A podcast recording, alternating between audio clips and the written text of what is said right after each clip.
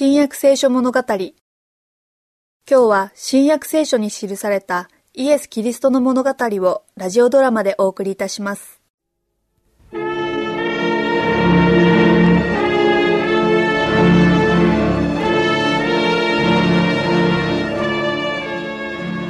ニコデモ君まあ座りたまえ。イスラエルの大祭司であり、議会の議長が私をお呼びとは。とても重要なことで、君に相談したいことがあるのだ。それは名誉なことです。ニコデモ君。君は頭も良いし、名誉もあり、人々からも議会からも尊敬されている。ところで、ナザレのイエスをどう思う？彼は大衆を引きつける独特な雰囲気を持っています。私としては彼の教えをもっと研究してみたいのですが。彼が宮から両替人や商人たちを追い払ったやり方は、祭司や支配者たちの間に少なからぬ憎しみを呼び起こしたのだ。我々としては、イエスの勝手な振る舞いをこれ以上許しておくわけにはいかない。彼の力をこれ以上誇示させておくわけにはいかない。お分かりかな、ニコデモ君。はい、カヤパ様。しかし、イスラエルの指導者たちの罪を非難することによって、いかに多くのかつての預言者たちが殺されたかを思い出さねばなりません。もし我々の議会がイエスに対して陰謀を企てたら、我々は先祖たちの二の前になり、イスラエルに災いをもたらすことにはならないでしょうか？そんなことは断じてない。我々の議会は、イスラエルの宗教と世俗に関する全ての法律を作る権威を持っているのだ。人々は我々の言うことに服従せねばならないのだ。もちろんです。しかし、イエスが宮の庭であらゆる病人を奇跡によって治されたこともまた事実です。ナザレのイエスはそれによってさらに力を得ました。だが、ニコデモ君、我々とイエスの間には大きな違いがある。我々は選ばれて聖職に任命され、その上で命令したり、聖書を解釈する権威を与えられているのだ。我々は神の代理なのだ。我々のなすことすべてが神の御心にかなっているのだ。我々の命令や聖書の解釈は正しく優れていて、かつ聖なるものだ。人々は皆それらを尊敬し、それらに従わねばならないのだ。そうですね。もしそうでなければ、我々の影響力や権威が失われてしまいますからね。ところで問題は、どのようにしてこのナザレのイエスを追い払うかということだと思いますが。その通りだ。一度この重要な問題について、議会で会議を開いたらどうでしょうか。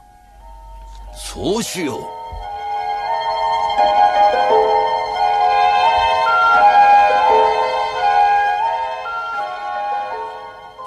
神よイスラエルに汝の栄光と力をお与えください。皆さんこの会議の目的は今更説明の必要がないと思いますがとにかく我々議会が築き上げた宗教上の権威をイエスが破壊しないうちに彼を追放しなければなりません。賛成です。ところで、問題はどのようにしてイエスを追放するかということです。発言してもよろしいでしょうか？ああ、もちろんだとも、ニコでも。その前に、問題となるのは、イエスの持つ力がどのようなものかということです。それがもし悪魔の力ならば、彼を追放するためにどんな手段を用いてもよいでしょう。しかし、もし、彼の力が神のものであったなら、我々は彼を勝手に追放できるでしょうかさてカヤパ様。このようなわけで、私はイエスに直接手をかけることには反対です。その通りその通り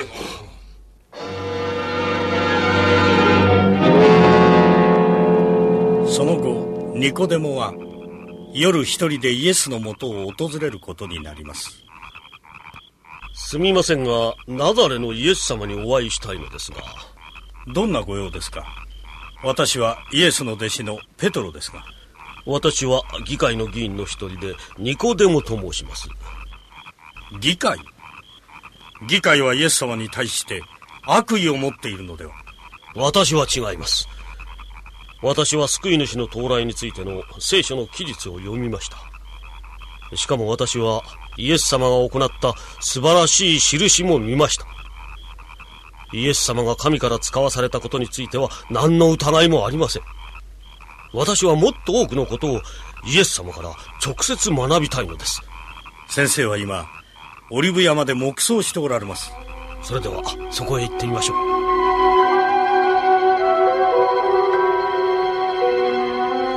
ナザレのイエス様ですかそうだが